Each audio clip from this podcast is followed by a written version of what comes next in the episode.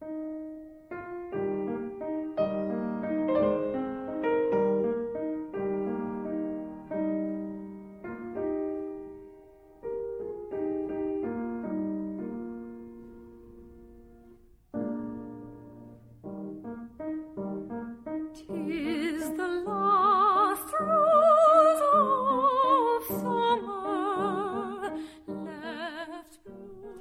Welcome to the National Botanic Gardens at Glasnevin and this audio guided tour to some of the fascinating and unusual plants and stories in the gardens. I'm Mary Mulvihill from Ingenious Ireland, and with the director of the gardens, Matthew Jebb, it's our pleasure to guide you on this tour.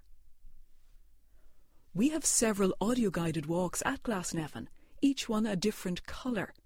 If you don't already have an information leaflet for your tour, you can get one at the visitor centre. The tours last about 40 minutes to an hour and they all start just inside the main entrance gates.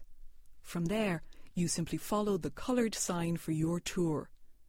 Then play the appropriate audio track when you get to the next point of interest. At the end of each track, you'll hear this. And that's the signal to pause your player, move to the next location, and then press play to resume the story. Now, if you're ready, our tour starts just inside the main entrance gate. Join us there to hear about how the gardens began over 200 years ago.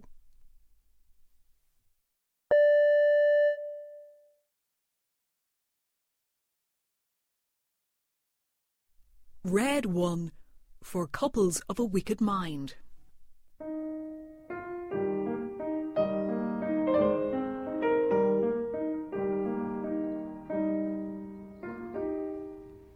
The village of Glasnevin was founded in the 6th century by a saint, Saint Mobhí.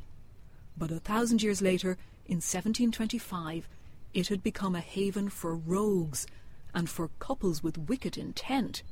At least, that was according to the Protestant Archbishop of Dublin. Yet, even as he wrote that, Glasnevin was changing, and three fine residences were being built along the Tolka River. Up on the hill, Sir John Rogerson, a wealthy Dublin politician and property developer, was building a country residence. Today, it's the home to the Holy Faith Convent and School. Across, at what is now the Bon Secours Hospital, was Delville, another residence and gardens. It even boasted a herd of deer. Delville was home to a Protestant clergyman, the Reverend Delany, and his English wife, Mrs. Mary Delany. His friends included writers like Jonathan Swift, who was a regular visitor, while her London friends included King George III and his wife Queen Charlotte. Today, Mary Delany is famous for her letters and for paper mosaic flowers that she made. These were beautiful works of botanical art, made from tissue paper that was dyed the exact colour and copied from real specimens sent to her by Kew Gardens and the great botanists of the day. All told, she made 970 of these paper mosaics, and they are now in the British Museum. The third substantial residence in Glasnevin, then, was here, on the south bank of the river, built by a minor English poet called Thomas Tickell. And in 1795, his estate was bought by the Royal Dublin Society to start their new botanic gardens. Thomas Tickell's Georgian Villa became the official residence for the director of the gardens, and it still is today. You can hear more about Tickell, the origins of the gardens, and the director's house on our yellow tour. When the Botanic Gardens began in 1795, the focus was on agriculture, with hay meadows here and animals grazing. There is still a horticultural college here, run today by the Agriculture and Food Agency, Teagasc. But the focus at Glasnevin Gardens now is on much more than farming. Matthew Jebb. From the very beginning, Botanic Gardens have combined many roles. At their heart, they have always been about horticulture and demonstration, but gradually the roles of science, training, and education have grown in the past two centuries. Today, plant species around the world face an uncertain future, with the threats of habitat destruction, overexploitation, and unprecedented climate change. Our most recent activities include a greater role in the conservation of our own flora, as well as of plants from around the world. In 1878, the state took over the gardens and they have been a public garden ever since. They now cover nearly 20 hectares and over 17,000 different species and cultivars grow here. There are also thousands of dried and pressed plants in the herbarium. Today, Glasnevin is internationally important and we can be proud of its many achievements and it's also a lovely place to visit. The founders would surely have been pleased.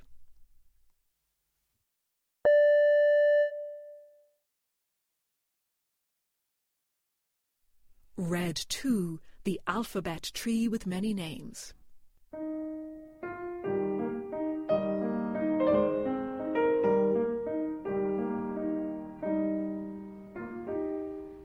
This marvellous conifer has many names and a connection with an unusual alphabet. Some call it the giant sequoia, others Wellingtonia, after the Duke of Wellington, or the Sierra redwood, the mammoth tree, or simply big tree. Botanists know it as Sequoiadendron giganteum, which translates as the giant sequoia tree. The species is named after a remarkable Native American of the Cherokee Nation, Sequoyah. Sequoyah was a talented silversmith from Tennessee, and in the early 1800s he devised an alphabet for the Cherokee language. Until then, Sequoyah himself was illiterate, but he recognized the value of written words used by the European settlers. His alphabet borrowed letters and numbers from English, but also had symbols of his own design. His invention meant that the Cherokee people could learn to read and write in their own language, their literacy rates were soon better than the European settlers around them, and they even had their own newspaper. Sequoia trees come from California, the western side of the Sierra Nevada range. They're tall evergreens and can reach nearly 100 meters in height and 10 meters in diameter. That's about the same size as the railings around this tree. The wood is remarkably resistant to decay and was very popular in the 19th century. Huge numbers of trees were cut down to supply the building trade. The wood was used for everything, from foundations to the roof shingles. And this explains why so much of the city burnt after the great San Francisco earthquake in 1906. The alarming rate at which these trees were felled means that today there are fewer than 30,000 left in the wild. About half of them are protected in the Sequoia National Park.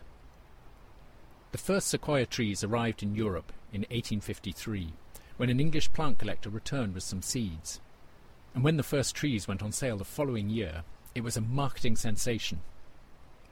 The trees cost two guineas each, which was equivalent to several weeks' wages for a gardener then, or you could buy six trees for ten guineas. Having one in your garden was quite a status symbol, and most of the big Irish sequoias date from this time, including this one. In the visitor centre, you can see a mighty slice from a tree that was over 1,300 years old when it was felled in Fresno in 1892. It's amazing to think that when that tree began life, St. Columcille was founding his church on the island of Iona.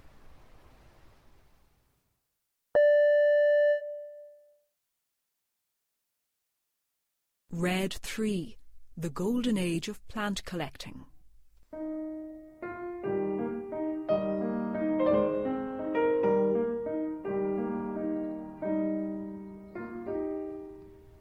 China has one of the richest floras on Earth 31,000 species. That's almost one eighth of the entire known flora of the world. And the first botanist to reveal this richness to the Western world was an Irishman, Augustine Henry. As you descend the steps to the mill stream, you pass on your left a north facing slope that has been planted only with Chinese plants some of which were collected as seed in 2002 and 2004 on expeditions from the National Botanic Gardens when we retraced Augustine Henry's footsteps. Augustine Henry was born in 1857 and raised in County Tyrone. After studying natural sciences, he trained as a medical doctor, knowing that the Imperial Customs Service in China was recruiting medics. In 1882, he travelled to the remote town of Yichang, which lies over 1,500 kilometres from the sea up the Yangtze River, just below the fabled Three Gorges. During his nine years in Yichang, Henry uncovered an unexpected richness of plants in these mountains, growing in more or less the same climate as northern Europe. And this brought about what was to become known as the golden age of plant hunting. He paved the way for later plant hunters like Ernest Wilson, George Forrest, and Captain Frank Kingdon Ward, who introduced living specimens of many of the plants Henry had first discovered. Our gardens have profited hugely from the magnificent magnolias, jasmines, camellias, wisteria, and peonies that have all come from China. Later, when Augustine Henry returned from China, he became interested in forestry, and in 1913 he became the first professor of forestry in what is now University College Dublin and helped to start the Irish Forestry Commission. It was Henry who realised that Sitka spruce and other species from northwest America were better suited to Ireland's climate than the Scandinavian species. He planted experimental rows of trees at Avondale Estate in County Wicklow, which you can still see today. We have a small display about Augustine Henry and his plant collecting, and you can see it at the herbarium windows. It's stop number 10 on the yellow tour.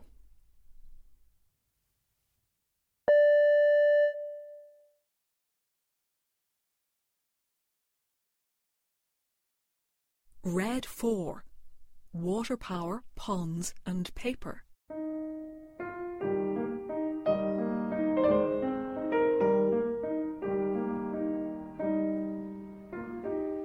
This small stream is a mill race, an artificial waterway made in the mid 1700s to power a paper mill.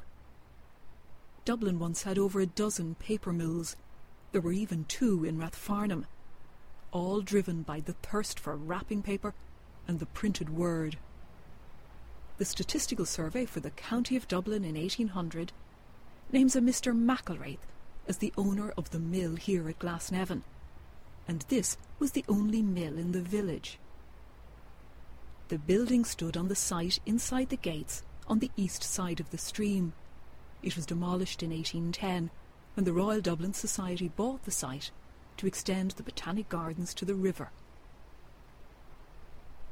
When Mr. McElraith had his mill here, paper was made from recycled cotton and linen rags.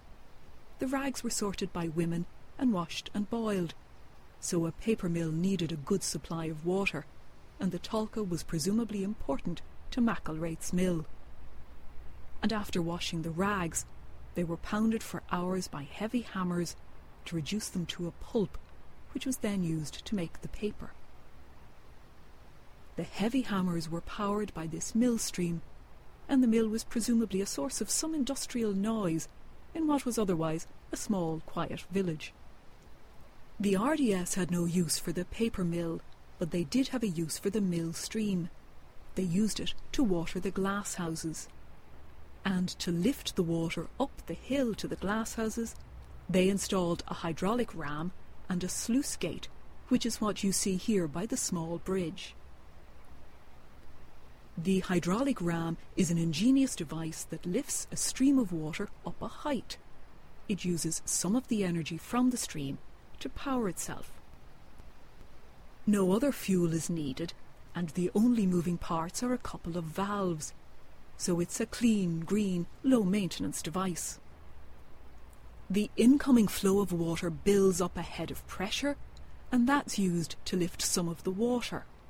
That releases the pressure, and the cycle starts all over again. The pump has a gentle pulsing mechanism, and it's sometimes called the pulsation engine. Hydraulic rams were widely used in the 1800s in land drainage, waterworks, and sewerage systems, but they went out of favour when electricity arrived. Now, however, With growing interest in renewable energy, people are rediscovering this simple technology. Glasnevin's hydraulic ram is in the small, almost subterranean structure beside the bridge. The current engine dates from 1903, and there are plans to renovate the ram and once again harness the millstream to water the glasshouses.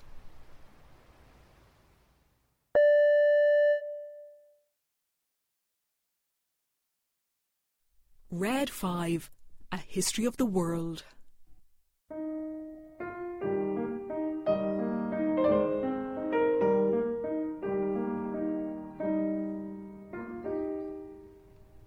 If there is one plant that encompasses all of human history and civilization, it is the rose. Love and poetry, trade and commerce, battles and politics, the rose has it all. So come into the rose garden now, sit on a bench, and let us tell you the fascinating history of these beautiful flowers. People have been growing roses for thousands of years, and it's thought that the word rose comes from an ancient Persian word for flower. Egyptians were buried in their pyramids with wreaths of roses. Even Alexander the Great had a rose garden.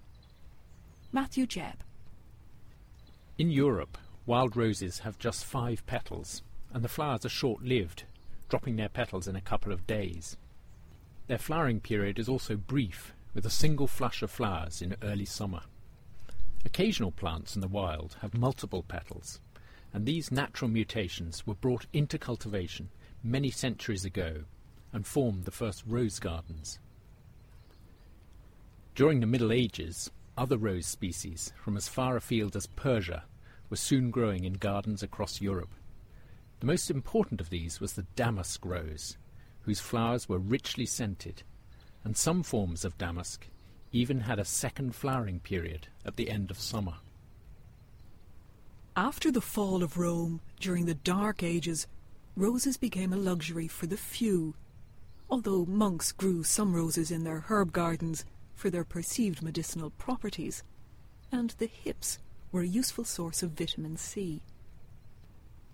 Perhaps the best known roses in history are England's symbolic roses, the Tudor rose, formed by the marriage of the white rose of York and the red Lancastrian rose.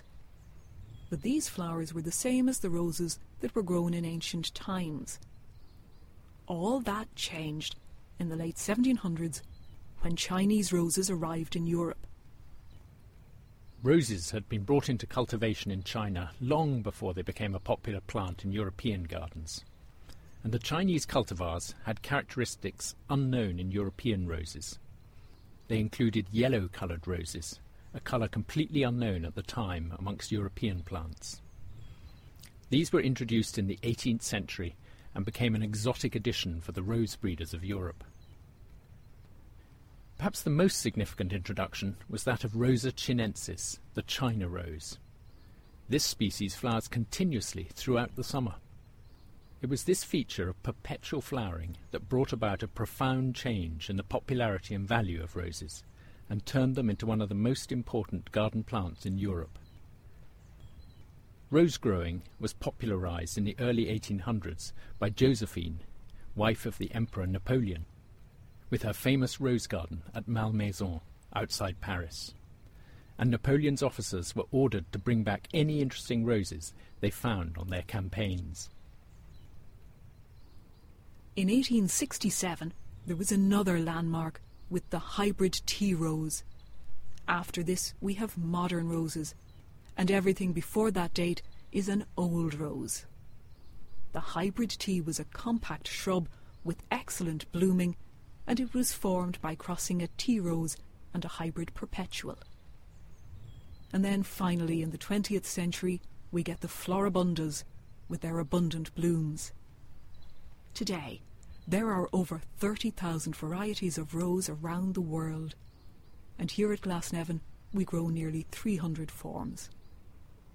Roses are native to the northern hemisphere, but travellers have now brought them to every corner of the world. Roses have inspired poetry and songs, and Rose is a popular girl's name. and as Shakespeare wrote, a rose by any other name would smell as sweet. At Glasnevin, there is one special rose in front of the director's house near the entrance. It is a cutting from the shrub that inspired Thomas Moore's famous song, The Last Rose of Summer, and that song is the theme music for our tour.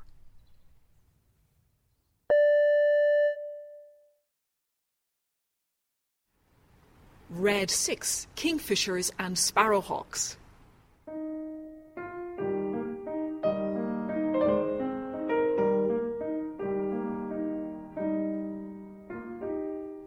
Don't just get plants here in the Botanic Gardens. Glasnevin is also home to lots of wildlife, from otters and foxes to kingfishers and sparrowhawks. There are several different types of habitat around the gardens, including grasslands and hedgerows, woodlands, and the river here at the garden's northern edge. This is the Tolka River. It's Dublin's second biggest river after the Liffey. It rises in County Meath and it flows through Dublin to enter the sea at the North Strand. It has a fairly gentle gradient and it's usually a quiet river, but from time to time we get bad flooding here, as local residents can tell you. So it's no surprise that the river's Irish name is An Tulca, meaning the flood.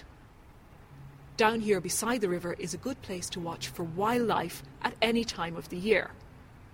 Glyn Anderson is one of the guides in the garden and a keen naturalist. We are very lucky to have plenty of um, animals and birds in the gardens. Um, one of the things that we're, we're, very proud of is our kingfishers. Um, we have, uh, if you're lucky, you might see a kingfisher on the river. If you do see it, it'll probably be just a flash of blue flying uh, fast and low down the river. Uh, you might hear it. It's got a, a double note sort of seat seat call, quite low call. But if you do see it or hear it, try to see where it goes. Try to watch where it perches, uh, and you might get a better view of it. You're most likely to see them in spring and summer. In wintertime, it gets a little bit cold for them and they head down for the coast. Other water birds you might see here are some of the more common ones. We have plenty of mallard ducks here on both the pond and in the river. You'll also see some moorhen, little strutting birds with like bright red bills. You might see mute swans maybe on the river from time to time. We've plenty of herons here in the river and on the pond. And you might be lucky to see a cormorant. And most of these are fishing birds because we've we have fish in the river, despite being an urban river. Mostly brown trout, lots of little fish as well, some sticklebacks. You'll find sticklebacks in the ponds, one of the favourites of the kingfishers. So you will see plenty of small birds in the garden, lots of the little flocks of finches and, and tits and robins, starlings, blackbirds, all of these birds. And of course, there are birds that eat these birds. We have a, a family of sparrowhawks in the garden. They love to eat all the little birds, anything up to the size of a, a wood pigeon. So keep an eye out for them. You might hear them sometimes uh, in the breeding season, particularly, you'd hear that very high pitched sort of a psh call, very much uh, like a sparrowhawk. So keep an eye out and an ear out for those.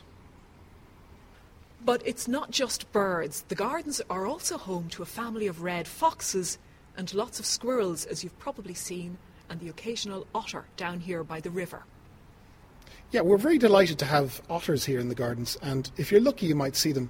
They do tend to come out just at dusk and dawn, You'll see them sometimes just swimming along the edge of the river. And if you don't see them, you might hear them. They have a, a sort of a whistling call when they're calling to each other, a little bit like the sparrowhawk we mentioned earlier. It's like a little call. So have a listen for that, and if you're very lucky, you might see one as well. Another thing that you probably have seen in the garden is the grey squirrels, much more common, of course, than the otter. These are American grey squirrels. They are an invasive species, but they're cute little animals. They've replaced our native red squirrels, so by all means, do look at them. They're cute animals, but don't get too close. We'd ask you not to feed them, and, and they can bite. So, so look and admire from a distance. And in springtime, if you look in the pond, you might see some frog spawn and maybe some tadpoles. And of course, they grow into frogs. And later on in the season, have a look on the pond and in the river for fully grown frogs. You see our lovely native frogs hopping around the gardens. Glyn Anderson has a special interest in the birds in the gardens and from time to time leads bird safaris around the gardens. You have to book in advance, but ask at the visitor centre for details about the next one.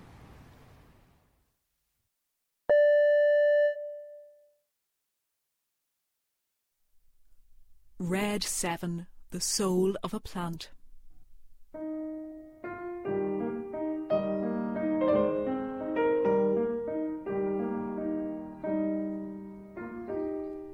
The statue of Socrates, or Socrates as some younger visitors call him, stands here beside the Tolka River.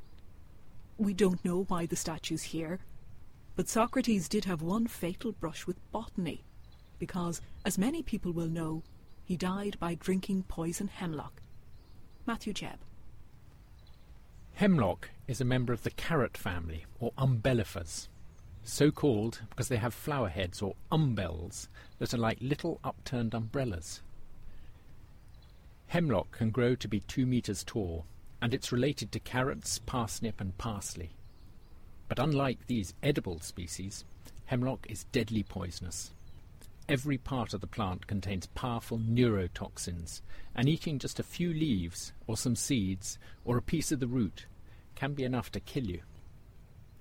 Poison hemlock was a form of execution in ancient Athens, and it was the sentence handed down to Socrates in 399 BC when the 70 year old philosopher was found guilty of impiety for not believing in the gods of Athens and for corrupting the youth with his philosophical questions.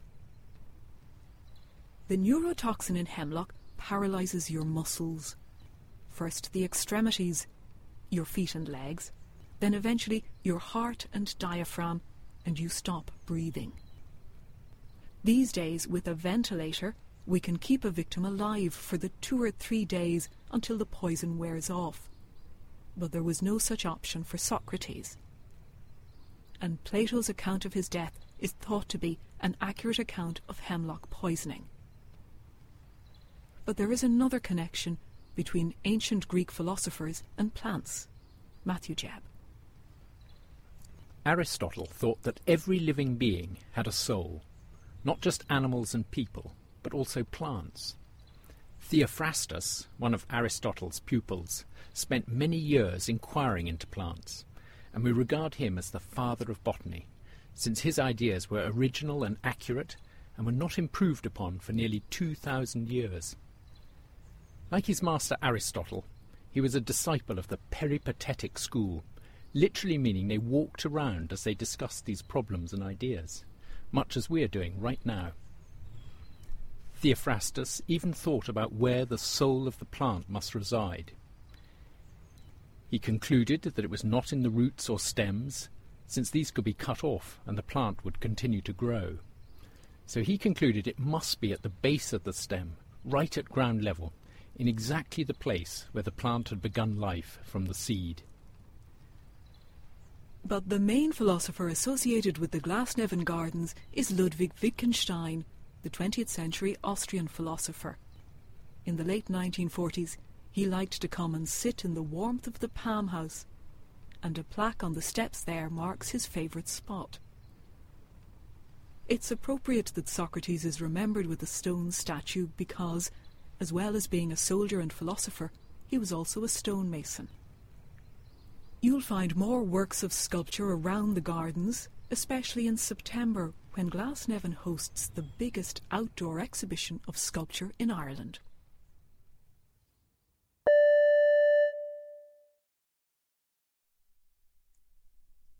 Red 8, the Phenological Garden.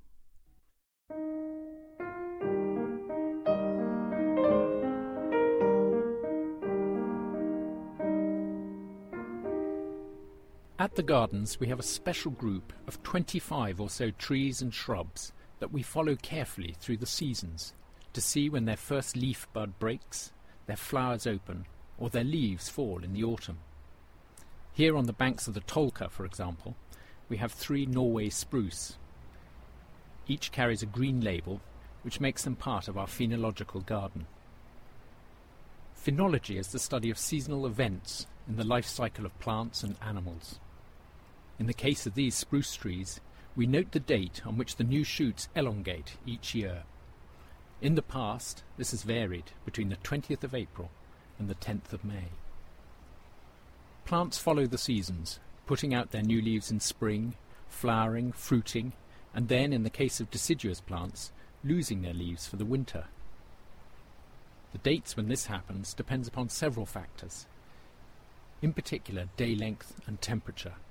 Today we know that temperature is no longer as constant as we once thought, and these trees help us to understand the climatic changes that are happening here in Ireland. Glasnevin is part of a European wide phenological network stretching from the Mediterranean to Scandinavia. And we've been recording these dates since 1965. The data provides one of the best examples of how climate change is affecting plants.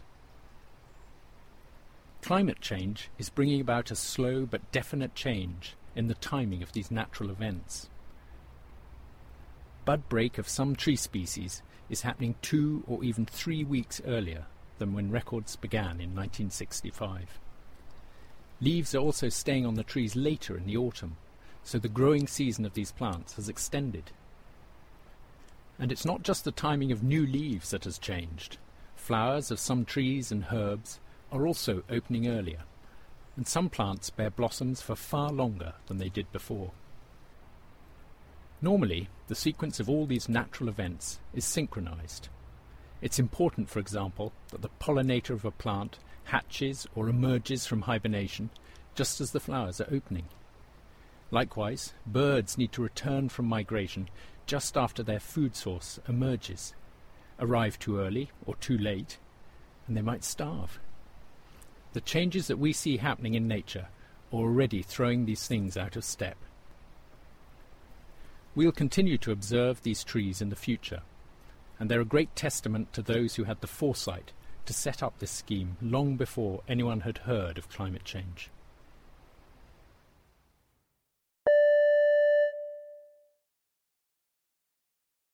Red 9, The Chain Tent.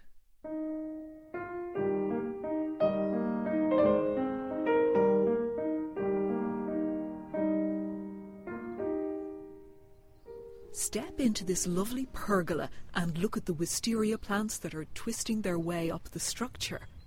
Some of the plants are twisting in a clockwise spiral, and others go counterclockwise. They are actually two different types of wisteria. See if you can spot them. The clockwise one is Japanese wisteria, called Wisteria floribunda, and the stems that go counterclockwise are Chinese wisteria, Wisteria sinensis. These plants are actually nearly 200 years old, so no wonder they look twisted and wizened. They were planted in the 1830s when this chain tent was erected, and they've been here since. Matthew Jebb. They've grown so well and so strong that they've become part of the structure, and this pergola is now half wisteria and half metal and it can be hard to make out the chains above your head that are supporting the plants. The centre of the tent was originally a tall weeping ash tree, but it died and's been replaced with a rather more mundane metal post. There are plans to replant a tree at the centre of the tent. You need a strong support for wisteria, because the plants are not only very strong climbers, they become heavy with age and can easily strangle a tree. The chain tent was designed by Ninian Niven, director at the gardens here from 1834 to 1838, and with its original central ash tree, it must have been a spectacular sight. It was a typically unusual flourish from someone who is to become one of the greatest Irish landscape designers of the 19th century. Wisterias are beautiful climbing vines and they're members of the pea family. They produce great hanging clusters of flowers in shades of white and violet and blue and the flowers can be beautifully fragrant. This pergola is a stunning sight when the wisteria is in flower from late spring into summer, but even in winter it has its own special attraction.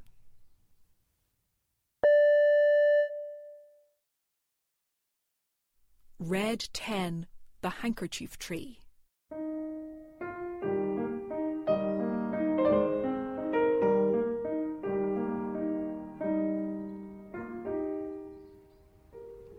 Handkerchief tree has to be one of the most spectacular flowering trees to come out of China.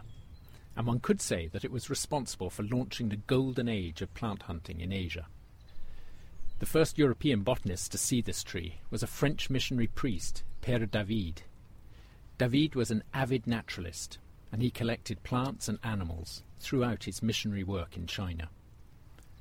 The handkerchief tree was named Davidia in his honour, and was one of many new animals and plants he sent back to Europe, including the first giant panda.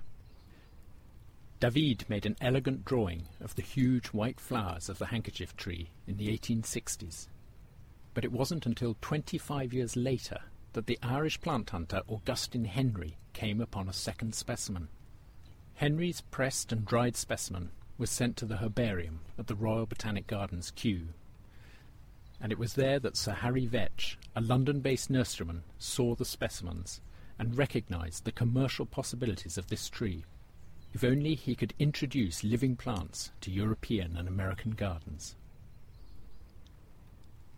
So, in 1898, Harry Veitch employed a young Scottish gardener, Ernest Wilson, to travel to China as a plant collector. His instructions were simple but surprisingly secretive. You are to collect a quantity of seeds of a plant the name of which is known to us. This is the object. Do not dissipate time, energy, or money on anything else. And it was only after his arrival in China that an agent for Veitch's nurseries told him that the plant was none other than Père David's handkerchief tree, and that his instructions were to first find Augustine Henry, then based in the far west of China, and find out where he had collected the specimen he had sent to Kew. By that time, Augustine Henry had seen the tree twelve years earlier and had to draw a map from memory. When Ernest Wilson finally reached the site many weeks later, he found nothing but a huge stump, as the tree had been felled to build a temple. Poor Wilson, he must have wept, but thankfully found other trees in the area, and he was able to send the sought after seeds back to London. He spent a total of three years in China and collected thousands of plants new to cultivation, ushering in a 40 year period when the gardens of Europe and America were transformed by plant introductions every bit as beautiful as the handkerchief tree. You'll have to return in May if you want to see this handkerchief tree laden with its crop of handkerchiefs.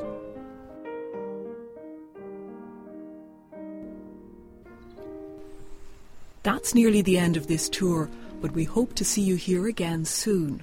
We've other guided tours of the gardens for you to enjoy, and there's always lots to see and discover at Glasnevin throughout the year, even in winter, and a busy programme of seasonal events and activities for every age. Ask at the Visitor Centre or check the event guide on the web at botanicgardens.ie. This was an Ingenious Ireland production written by the Gardens director Matthew Jebb and me, Mary Mulvihill of Ingenious Ireland. The music you heard was The Last Rose of Summer, recorded by the Thomas Moore Festival and performed by Mairead Hurley and soprano Aoife O'Sullivan. The tour was funded by the Department of Tourism, Culture and Sport under the Cultural Technology Grant Scheme in 2010. Sound production was by Twin Track Media. For more ingenious guided tours and for the smartphone apps for the gardens, visit ingeniousireland.ie. We do hope you enjoyed this tour. Thank you and goodbye.